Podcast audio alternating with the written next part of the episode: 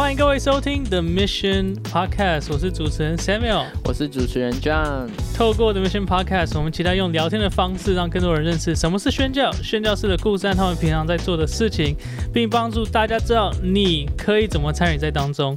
我们也会参邀请不同宣教领域的专家来到我们节目上，和我们一起分享。所以欢迎大家放轻松，跟我们一起踏上这个旅程。那通常应该说，我们在节目上我们会邀请许多不同领域的，应该说宣不同宣教领域的人来。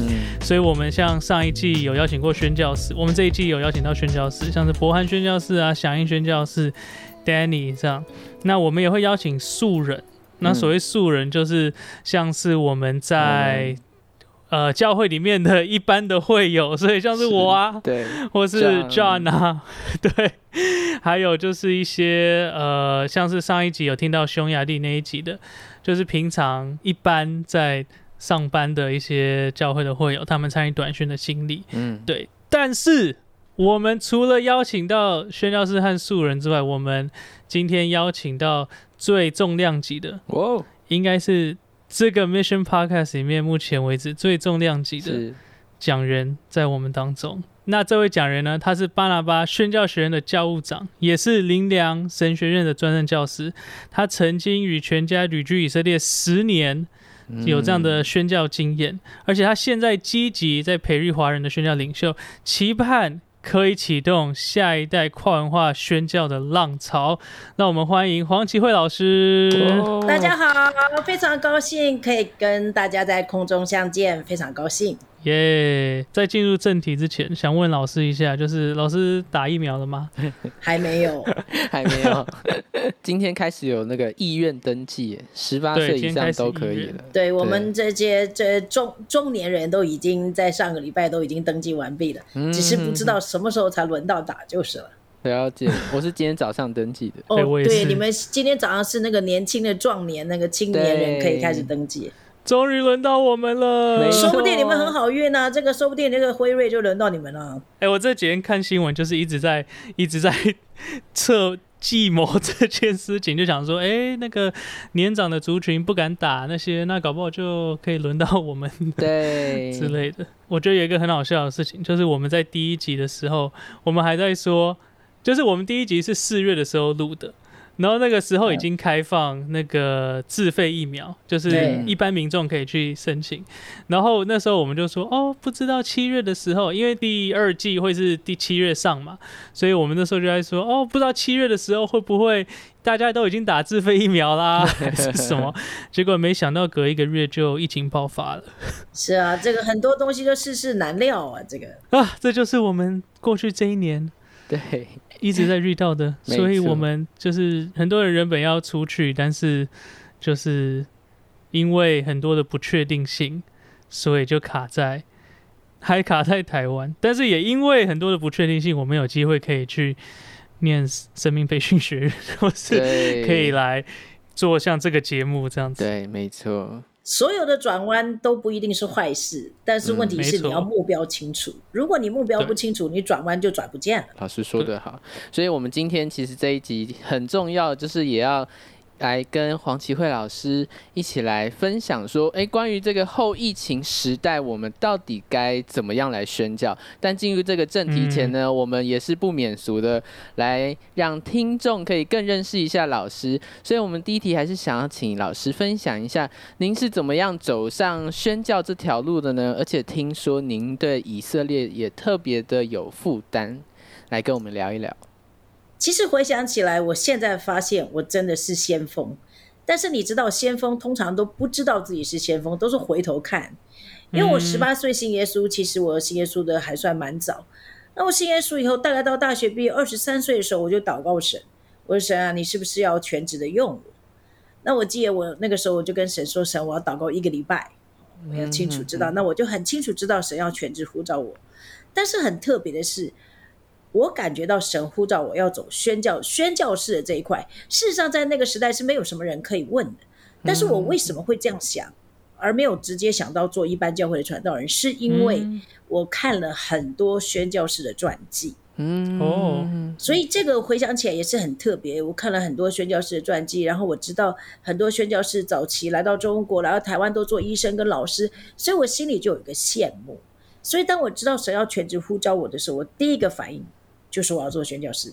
其实现在回想起来是非常非常稀有的。那那我不但光是不是光想而已哦，哦就是不是光想哦，让老师、嗯嗯。让我就直接先说，因为我发现很多年轻人都是想哦，我想，对，可是从来没有 action，从来没有。哦，从来没有哦 action 扎心，对，所以你刚刚说转弯是是燃料，我觉得燃料没有关系，问题是燃料你有没有目标？所以很多人都在想，尤其做宣教，我发现十个里面有七个以上都在跟我说我很想，可是他一辈子都很想。啊你知道，三年以前他很想，五年以前他很想，八年以前他也很想，到他四十五岁他就不想了。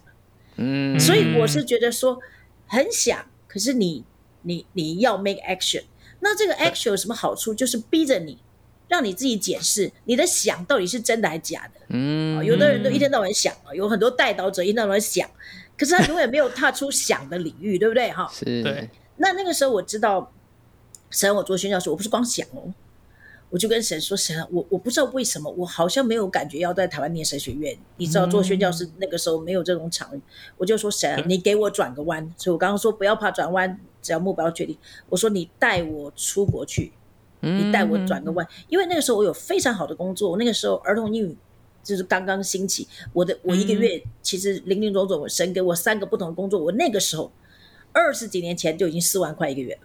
哦所以你想想，二十几年前哦，现在也不过四万哦，四万多块，我怎么走得出去？所以我跟神说：“神，你给我转个弯，你让我的人生不要爬楼梯。你知道我们亚洲的孩子都在爬楼梯，一楼爬完爬二楼，二楼爬完三三楼。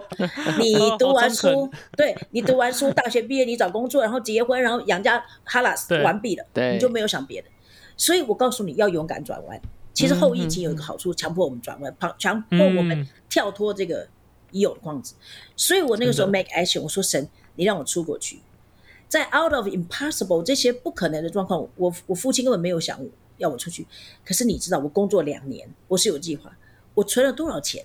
当时当时哦，五十万台币，当时、哦，没有通膨的而且呢年代，对，而且呢，我还祷告。你知道那个时候，我们那个时候很久以前，美金是四十汇率，哦，可是当我要出国之前的半年就开始二十五。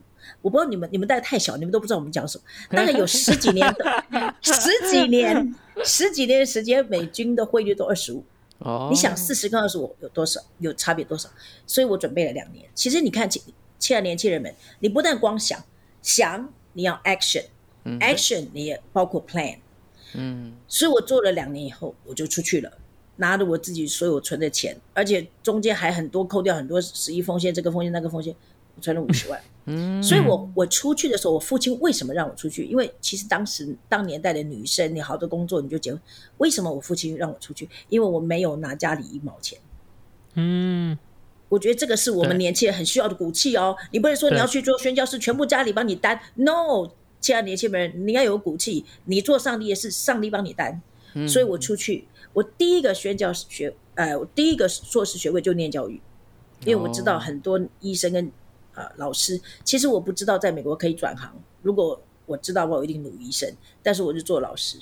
所以我第一个硕士是念的是教育，多语教育 （multilingual education），那个时候也很红。嗯然后我读完教育还还没有停止。其实我是一个非常向着目标做计划的人。其实这不是我的本性，可是是上帝。当你为上帝很 serious 的时候，他就会教你。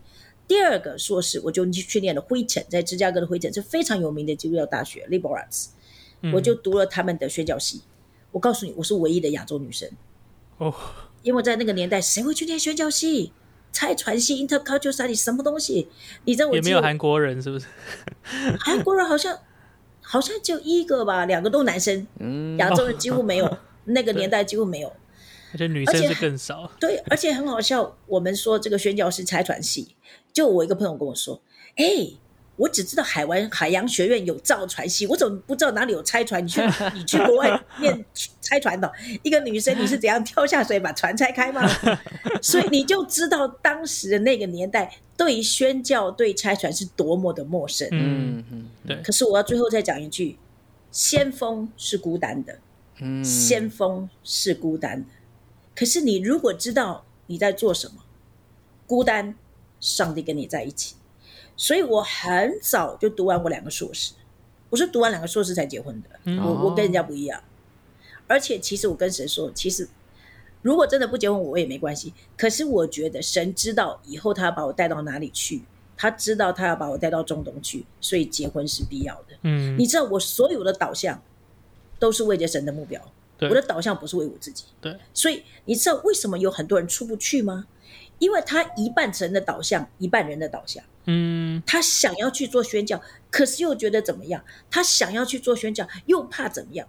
你如果要为神做宣教，因为宣教是神的国度，跟牧养牧会又不太一样。宣教其实是直击，用 directly hit，直接打中神的国度，所以你不能够像扫罗半心 half-hearted，你必须像大卫 full-hearted。嗯，大卫有错，可是他是全心向主，对，所以你必须全心。你不能为，就是你不能东想西想，你要这样做，你就要持定这样做。嗯，而且谁会走出路呢？就是坚定的。很多人我听到有人做宣教，我除了我刚刚说三五八年都出不去以外，还有一个现象我要先说。今年我问他说：“嘿，Samuel，你要去哪里？”Samuel 跟我说他要去中国。两年以后问他说：“嘿，Samuel，你要去哪里？”他跟我说去日本。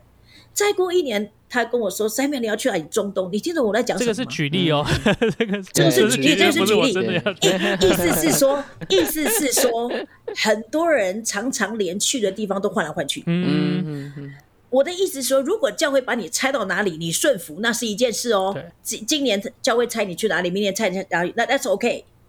可是如果上帝有给你很清楚的地区，你是不会变来变去。嗯嗯嗯对，所以很多人第一个没有 plan，没有计划，没有没有 action，没有行动，而且他的目标变来变去，嗯。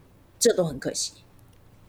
那像这种，呃，比如说他有宣教的呼召，但是他可能还不确定要去哪里。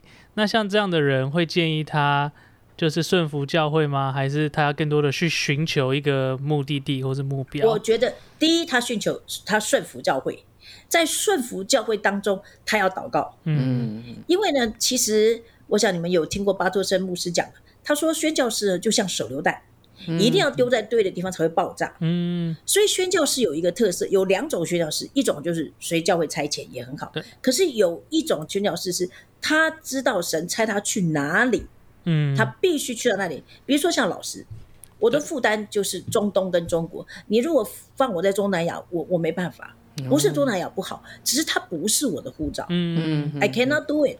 对，因为那个护照不在那，对。所以我觉得这个是非常重要，就是你要 make action，你要有 plan，而且你在顺服教会的当中过程当中，求神告诉你哪一个区块，如果有的话，是你特别要 focus，你就要往那个区块往前进。嗯嗯。因为其实我可能说我们会遇到一些人，然后他们会觉得说，哦，我一定要有一个清楚的一个目标或者一个清楚的国家地区，才可以去清楚说自己想要做宣教。但是根据老师刚才讲，好像说不一定，就是好像有不同的做法，好像有些人有清楚的方向，但是当你没有的时候，你也可以选择，比如说跟着教会的意向，或者跟着某个差会的意向。对，就是说有些人一开始就有很清楚的地方，可是有些人没有，他很有心，他要经过一段摸索，或者是去短宣，或者是说去一年、半年、两年试试看。对，那慢慢知道哪个区域。那也有一些人是神不一定给他哪个区域，他去哪里，神就跟他在一起。嗯，但是如果神有特殊的任务的人，通常会告诉你哪里、哪个国家或者哪一个族群，嗯嗯嗯嗯嗯。这个是非常重要。当时老师，你刚刚说你的负担是中国跟中东，那最后是怎么样走上以色列，而且还在那边待了十年？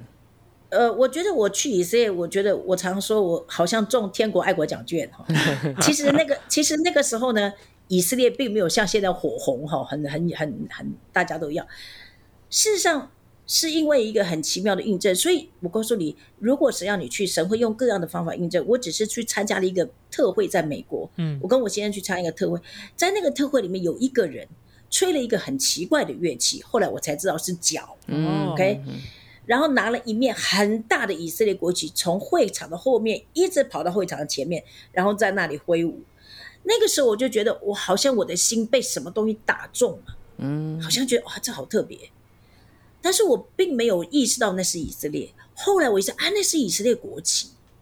然后因为在那个时候，同时的同一个特会的下面两个 session 就讲 twenty four seven，就是二十四期的祷告。嗯，嗯然后回来之后，又有人穿针引线，他刚好从耶路撒冷这个万国祷告院这个机构回来，我先生去接机机机场接他，他告诉我们说，哎，需要一个华人的童工，哎，那我们就发现，哎，这个机构在以色列，在耶路撒冷，然后又是做 twenty four seven，是这样子连上的啊、很清楚的印证，嗯，我才去到以色列的。嗯，但是你去了有没有 culture shock？有啊，热的不得了。对，哦，然后呢，这个一去就，我记得第二天、第三天起来就全身是疹子，因为太热，哦，全家那个时候，而且当然细节有很多，可是我觉得如果你真的要去，神会帮你拿去所有的障碍。那个时候我很清楚要去，我的先生非常好，他跟我说我跟着你，哇，哎，这也是很稀有的哦的。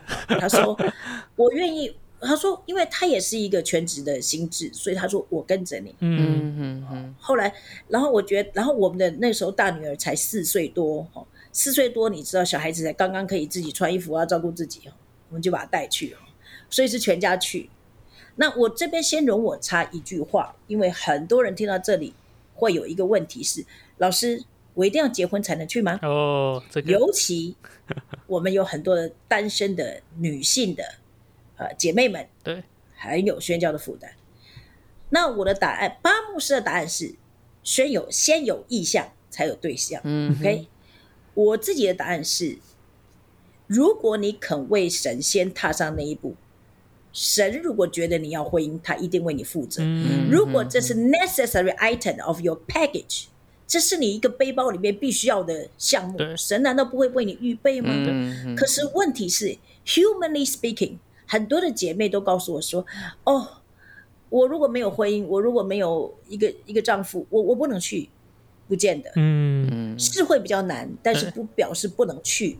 当然会难，但是不表示不能去。可是太多太多的姐妹都卡在这件事上，最后没有去。嗯嗯这样这样有回答到你的问题吗？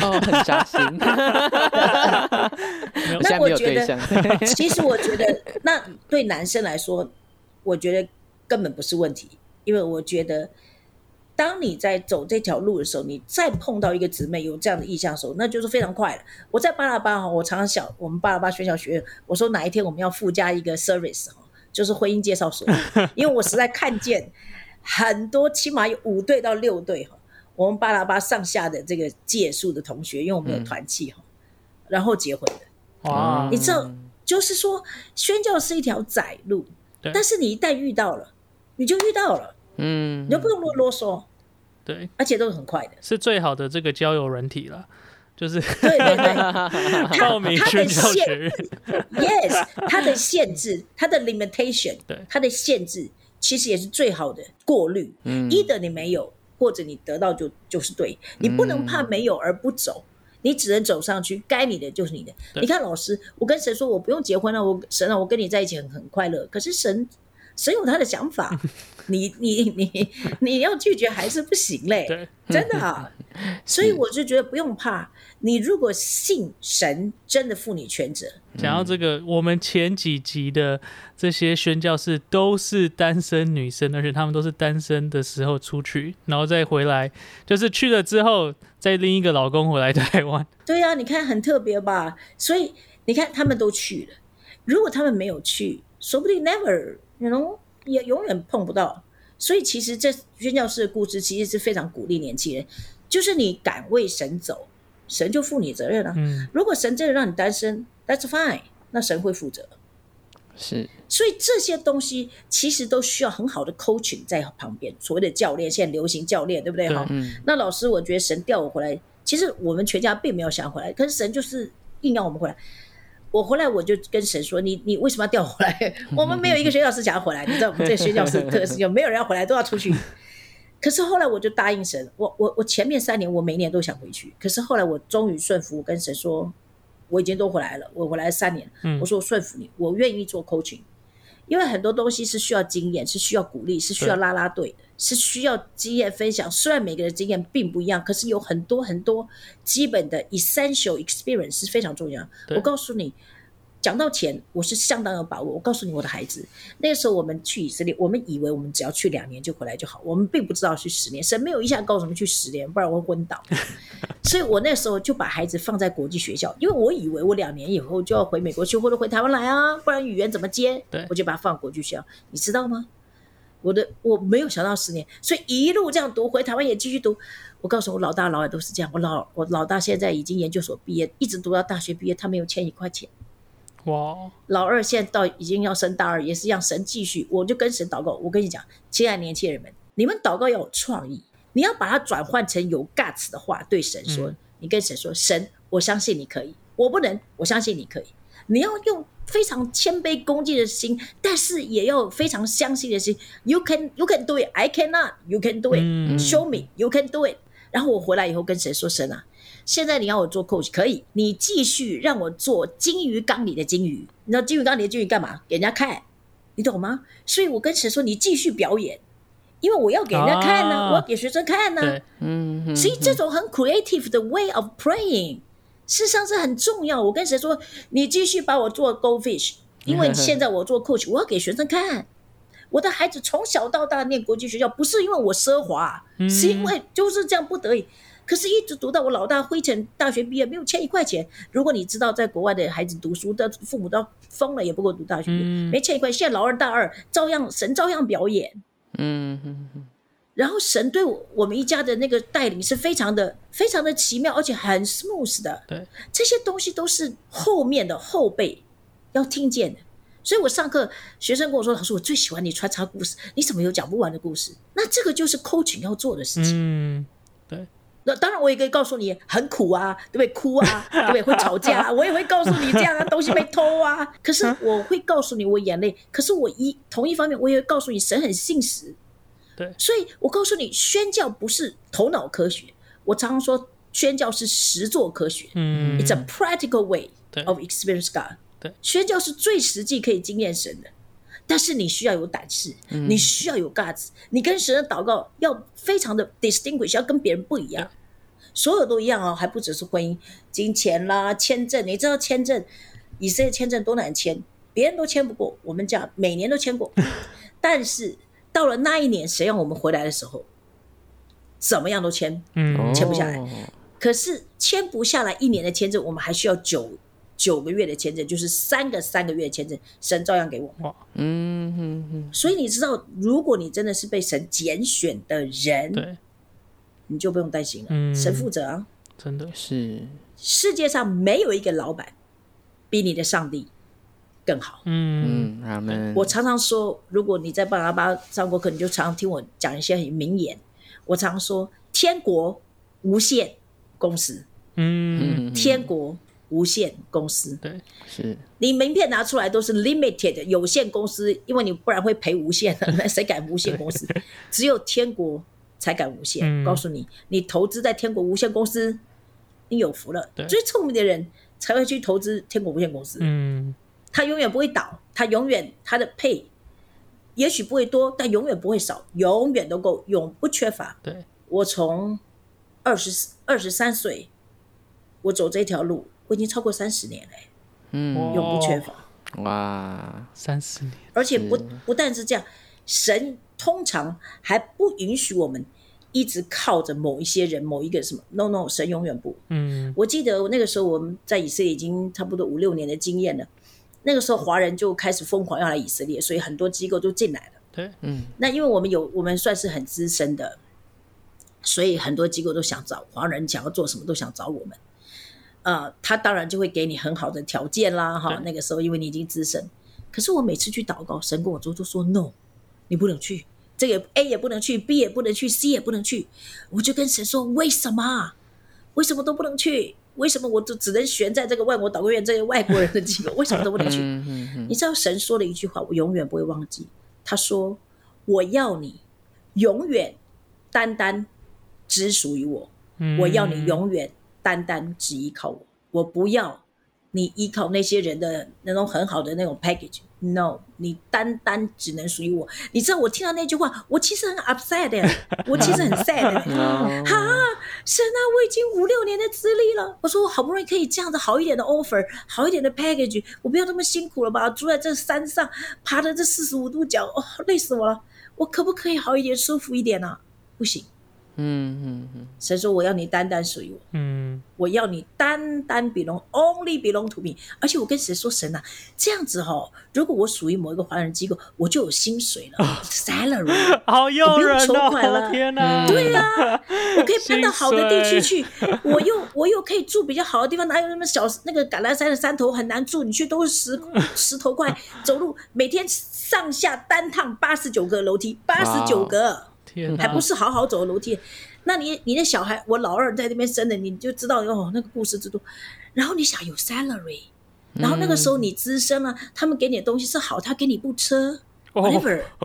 哇，天哪可是说 no，不可以。你想想看，那个时候是什么感觉？当然我生气、啊，可是可我也会跟谁谁说，神，你为什么要让我这样做？要苦才高兴呢？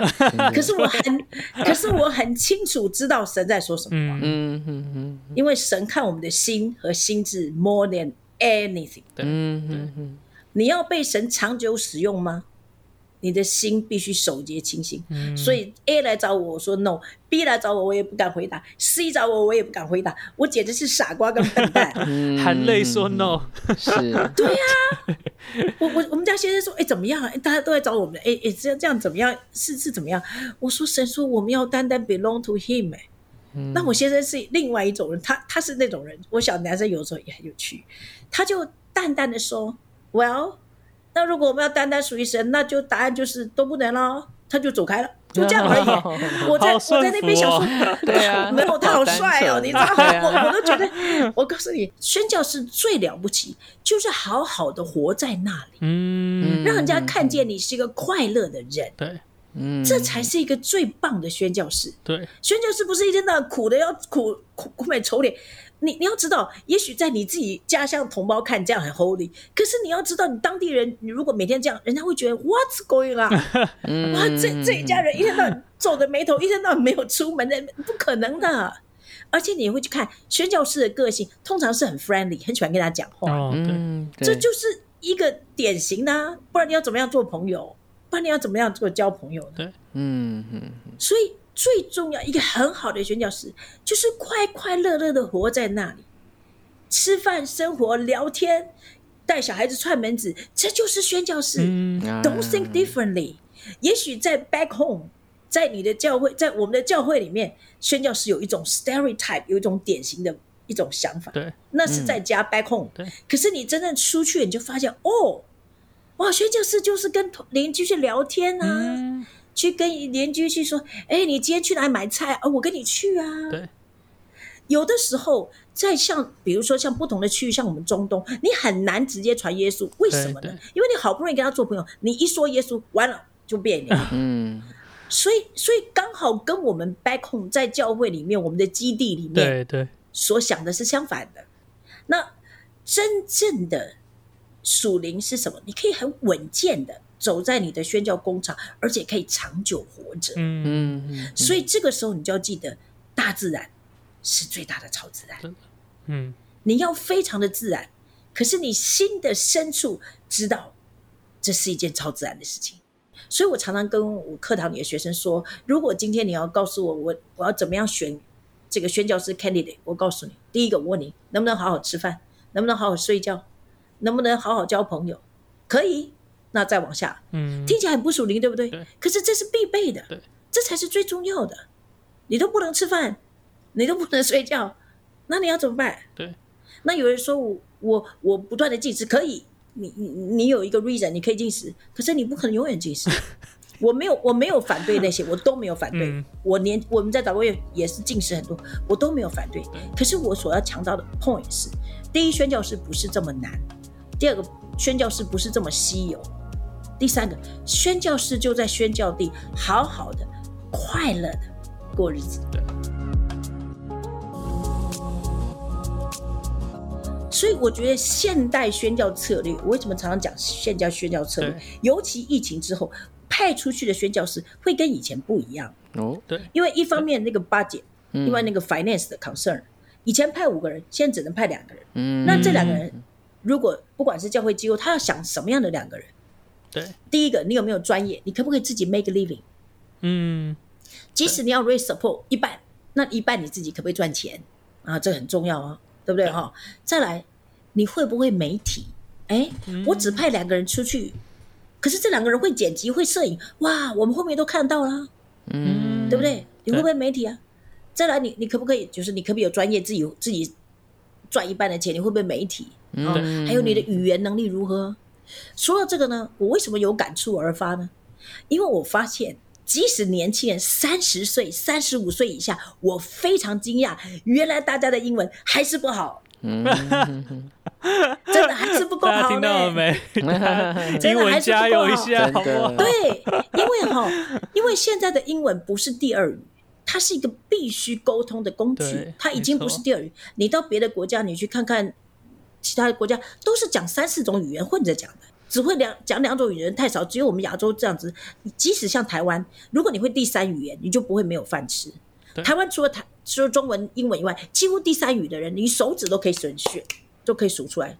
嗯，对为什么这样子？因为我们的环境啊。可是你如果要用基本的英语在沟通，你即使不参加国际才会，你去到地方你还是要用英文啊。嗯，你知道我发现很差，学生很素质很差的时候，我们那个时候我们巴拉巴上课，你知道我们后来一直不断的在这两个多小时里面，我们一直 condense 这些东西，我们就七点钟上课，七点到七点五分我们敬拜，七点五分到七点十五分我们就发明了一个 English Corner。哦，哦，我们就用空中英语教室，就强迫听，不管你听不听得懂，我反正就是听听听听，就洗脑，你知道，因为听，因为一个语言是从听来的，嗯，对，没错，然后听完我问，哎，请问他刚刚说了什么？最简单的开始，因为你不然不能跟人家沟通，我的我的我的邻居英文很破，我的阿拉伯人又很破，我怎么办呢、那再加上肢体语言，可是如果你什么都不会对，What can you do？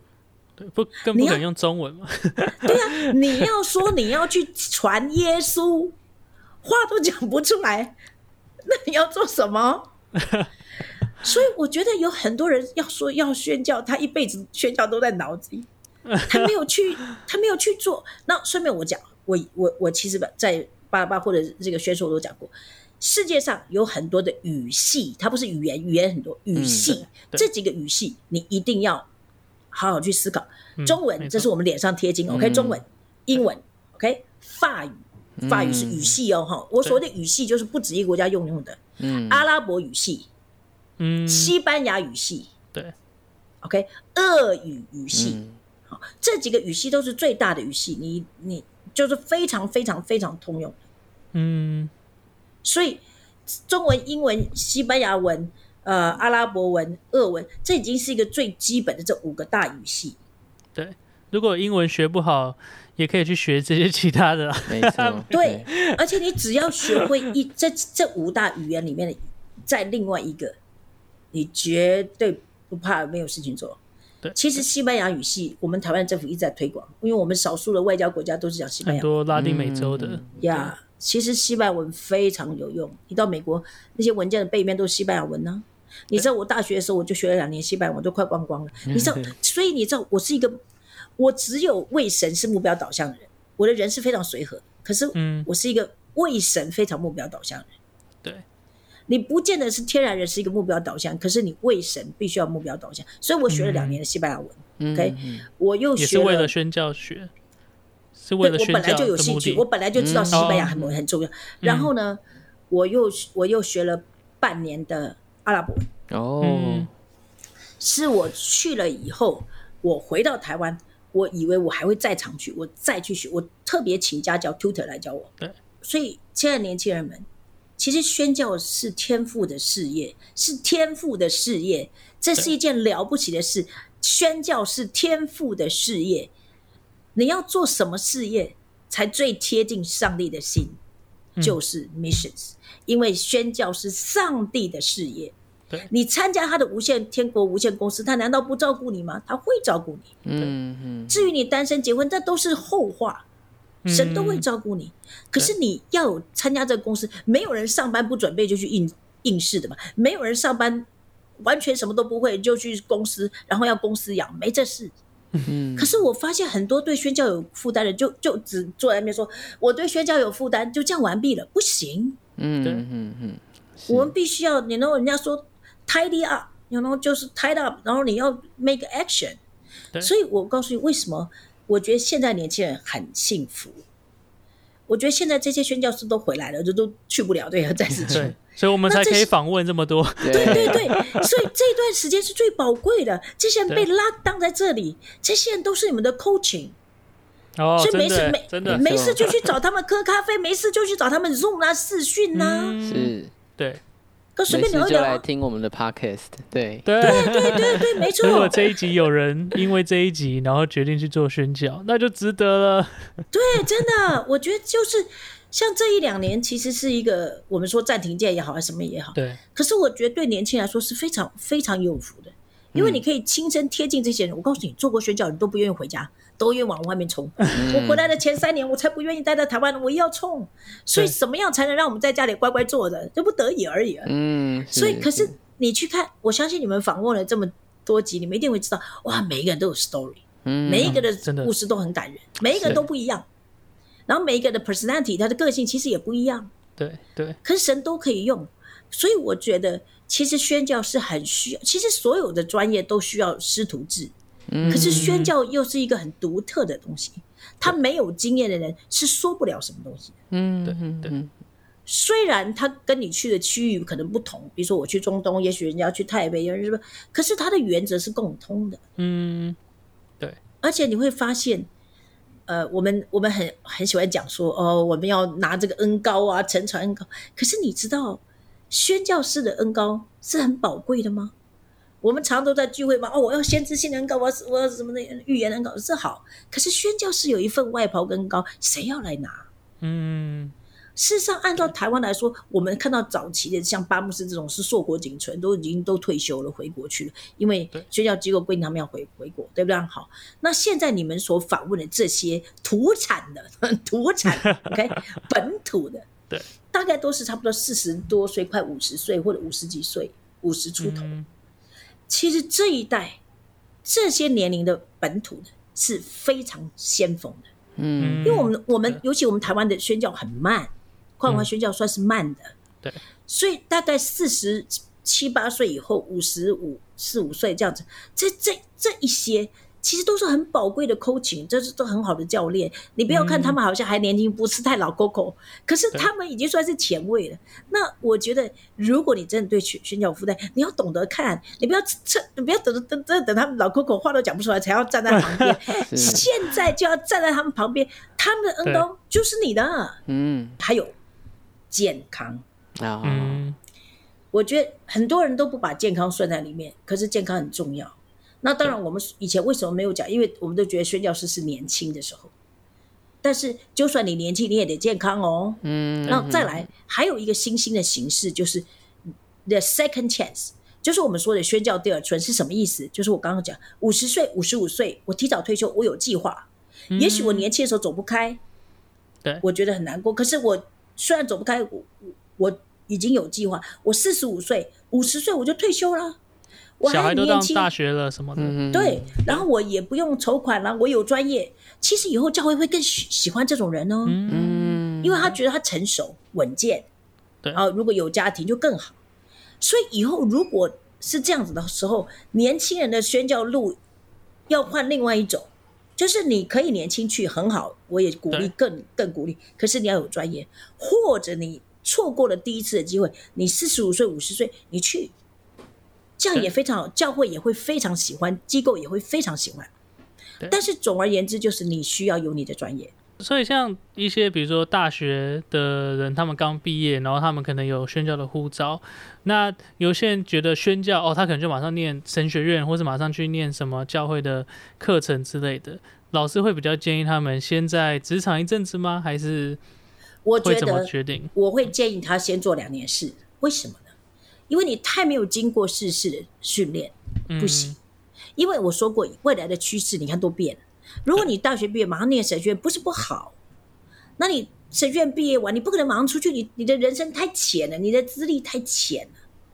我反而觉得你应该先做两年事。你知道，说实在话，你可以在职场活下来，你才可能在宣教工厂活下来。哦，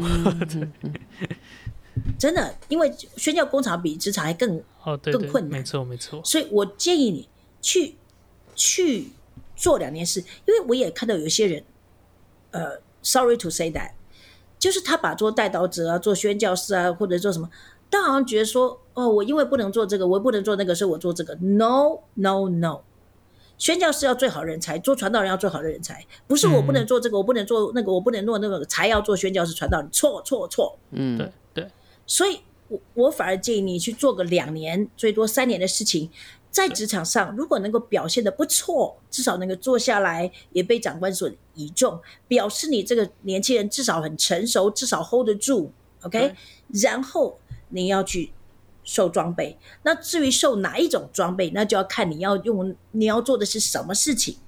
如果你要做宣教士，那你可能要读个两年，两年的装备。装备最重要是装备你的生命，还有基本的概念。比如说，我在阿拉伯国家，虽然系统神学，也许我讲不通，没有办法跟那个小孩男孩讲，可是我必须要搞清楚我自己姓什么，你不然久而久之被人家拉过去。嗯，那你说像生培也是很好的训练，因为生培也有圣经，还有他很注重调整自己的生命。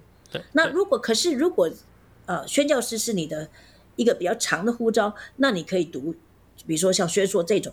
嗯，那如果你工作完两两三年，比如说二十四五岁，你再读个二十七八岁，你就可以出去了。我也不建议你拖太久，嗯你们拖到怎么三十五六岁？No，你要不然就差不多二十八到三十二出去，对，要不然就是四十五五十出去。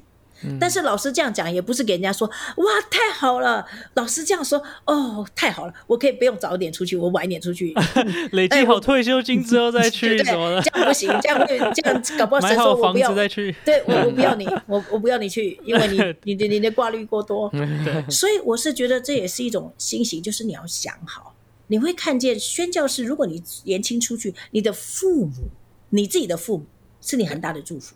你知道我出去那十年，我父母大概六十几岁，那那一段时间大概五十五十五，我呃五十五，我父亲六十几，就是六十几岁的时候我在国外，那个时候我父母都还健康。嗯，你说，所以所以意思是你要出去的时候，不是光你一个人的时间，你也得要求神给你一个 perfect timing，让你的父母还不是太老。你不能说要做宣教师拖拖拖拖，一直没有预备好，因为有很多的 factor，为了要养成你这个宣教师，有很多的这些这些呃其他的元素都要配合的刚刚好。嗯像我那时候我我出去这十年，再加上我出国读书这么多年，你看我大学我差不多二十五岁出去，我回来的时候大概啊四十六岁，哎，我出去了差不多二十年哎，嗯嗯我的父母那时候是最健康最好的时候，所以这是神给我的恩典，那也是我们需要祷告的。你不是光预备你自己，你也要为你父母求嗯，对，求，你跟谁说：“我眷顾你的事，我顾念你的家，你顾念我的家。”我常常这样祷告，我现在还是这样祷告：主，我顾念你的家，你顾念我的家，永远都这样。对，所以如果年轻人你要出去，你要祷告神，神啊，为了我要出去，你让我的父母格外健康，嗯让他们不要啰嗦太多，让他们全力支持。真的啊，我的我的我的父母都没有讲话，我的父亲很晚才信耶稣，他不知道我到底干嘛，所以神也让我结婚，也是因为这样。可是我妈妈生好了基督徒，她一直为我祷告。嗯，那如果你的父母是都是基督徒，那更好了。那如果你的父母不是基督徒，所以你就更需要专业。嗯，我讲一个，我常常我常常跟我的学生讲一讲讲一个话，我我原谅我讲这么白。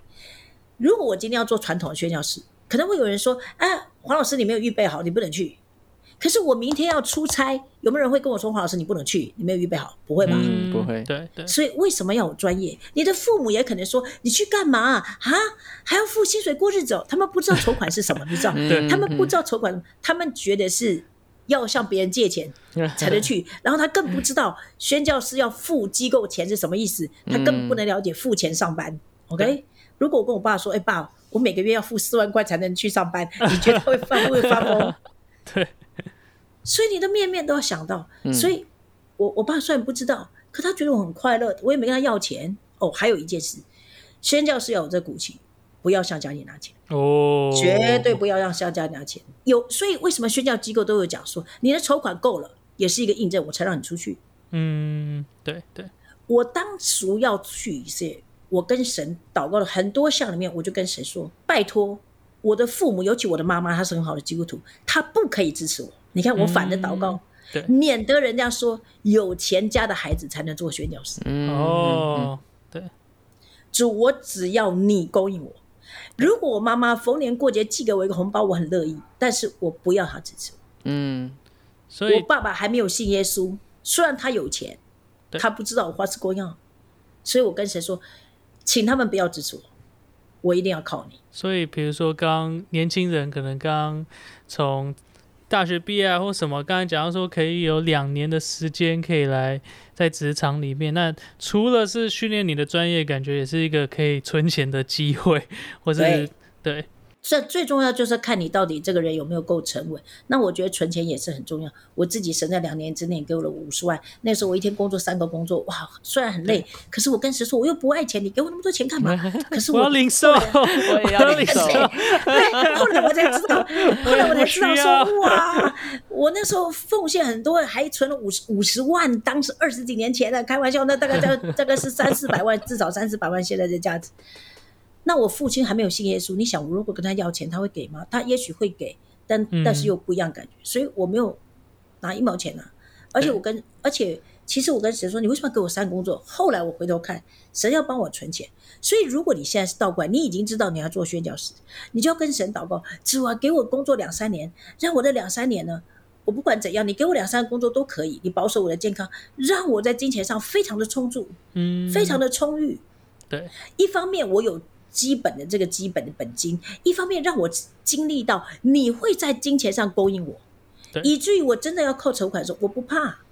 对，我知道天赋可以勾引我，嗯，嗯也因为这样，我才有胆子走到现在啊。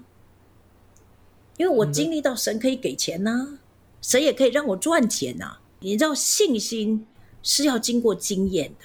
嗯，虽然没有看见的有福了，可是多马要求看上帝有赏他一巴掌吗？没有，嗯信心是经历的累积。对，所以在还没有出去之前，最需要的除了这些有限的条件之外，你要累积的是你的信心。那信心怎么来？真的，你要不断的经历神，你就有把握啊。没关系，我去哪里，他跟我在一起啊。所以真的，我觉得特别是那些可能想要去宣教，但是像刚刚老师讲说要有那个 action，就是你踏出那一步的时候，你有那个 action 的时候，就是你你就是会开始经历的时候。对我、对对我自己是这样，就是我离职的那一刻就开始经历到神的很多的供应啊，或是神的很多的带领。这样虽然遇到疫情，但是也因为遇到疫情，才更知道说哦，这真的是神在带领我们走的一条路。对，对我觉得就是你现在有困难，可是你在困难里经历神怎么样带你走，这样其实更好。因为你以后去宣教工厂，你哪里没有会没有困难？当然会有困难。可是你看到神怎么样为你安排住处，神怎么样为你安排交通，神怎么样带领你，诶，把你带到这个职宣职处做这个很有意义的工作，哦，那你就知道，即或前面有大山挡住，神还可以绕路。对那你以后如果碰到困难，你就知道神会绕路啊。对对，最后我要讲一个东西，就是我们在巴拿巴有一个口号，就是你不做宣教士，那也要做宣教事情。嗯，所以有些人呢，就是说，那我没有护照做宣教师，或者我不可能做宣教师，或者我有心，但是环境不允许，怎么办？那你做宣教的事情啊，对是给每一个人的护照。对，对就是每个人做的事情不一样，可是你跟宣教有关系，你去认领人家的孤儿啊，你去人家这个。这个找景计划，你去捐钱呐、或者是你什么救学救命，你去当志工，这些都是在里面的。对这些都是培养你的宣教心智。那另外，我觉得还有一个，宣教跟国度是分不开的。所以现在常常讲说，哦，我们要从 local church 这个转化成到国度教会，怎么转？其实很很容易，就是大家要用国度观。嗯那国度观哪里来？其实宣教是最接近国度观的，嗯嗯，所以就是要祝福大家往前迈进。哇，所以我觉得今天黄奇慧老师的分享真的是非常的扎实哦。他用很多他过去的例子来跟我们分享。其实我们真的在面对我们想要去宣教的时候，我们可能担心经济啊，我们可能担心家庭啊、婚姻，然后到。呃，现在疫情的时候，我们可能也面对签证会更困难，甚至要花的费用比较昂贵。但是老师也给我们很好例子，就是说我们可以更多的在我们的专业上来做预备哦，因为现在真的是很需要，不是传统的宣教的模式了，而是你需要真的有专业，你才有可能被派出去。那最后呢？老师一再提醒我们，不能只是停留在口号说我们想出去，我们要 action。所以呢，我们还是不免俗的，一定要来给大家一下一颗星和三颗星的行动。一颗星的行动就是比较容易做到的，那三颗星就是你需要附上一些挑战跟时间。那今天我们的一颗星的行动就是。当你面对宣教这个呼召的时候，其实是上帝的命令，要你参与在宣教的事情里面。那你觉得你可以做什么呢？请把它写下来，而且开始付出行动。也许就是你去关怀身边你认识的宣教士，或者是你也可以透过奉献，或是。就像刚刚老师讲，你可以去，譬如说世界展望会去领养一个孤儿，这都是你可以参与的宣教的事情。我觉得特别是那些你可能想很久，像老师刚才讲说，你一直在想，你一直在想，你一直在想，但是你还没有 take 行动的那些人，就是你们也可以想一下，你的你的第一步可以会是什么？这样子。没错。那第三颗的行动呢，就会要花一点时间，就是你可以。练习也开始写信关怀宣教士，尤其因为疫情的关系，很多宣教士他可能回不来，所以他会特别的孤单。那也有很多是他现在就卡在台湾出不去，所以呢。他也是你现在关怀的最好的对象，所以如果你有认识的，你就可以直接写 email 啊，写卡片给他们。如果你不认识，那也没有关系，你可以直接把你想要写给宣教士的话来寄给我们 i mission one，我们会替您来转达。那我们这边可以提供给大家有三个对象哦，也就是我们曾经有访问过的一个是中亚的祥音宣教士。第二个是在肯雅的博涵宣教士，那第三个我们也提供给您。虽然我们没有访问过，但是因为现在缅甸的政变的影响，其实我们当地的宣教士也是觉得呃非常的在一个困境的里面因为整个缅甸啊仰光是一个在一个比较不安全、比较动荡的状况，你也可以写信来鼓励他。对哦，我再加一个，还有一个是最近也回来台湾的。呃，佳琪宣教师，他是我们在日本的宣教师。对，那对于这些，就是如果你们不熟悉这些宣教士的话，欢迎到 i mission one 的粉砖或是网站上面都有介绍他们的文章，可以阅读过后，然后了解他们的背景啊、故事之后，可以写信祝福他们。那这个信箱的 email 就在我们节目的介绍里面，i mission one。org o r g 小老鼠 gmail.com，谢谢黄老师今天在我们当中的分享，谢谢老师，不客气，很高兴能够跟大家聊一聊。那我们今天节目就告一个段落，我是 Samuel，我是 John，我们下次见。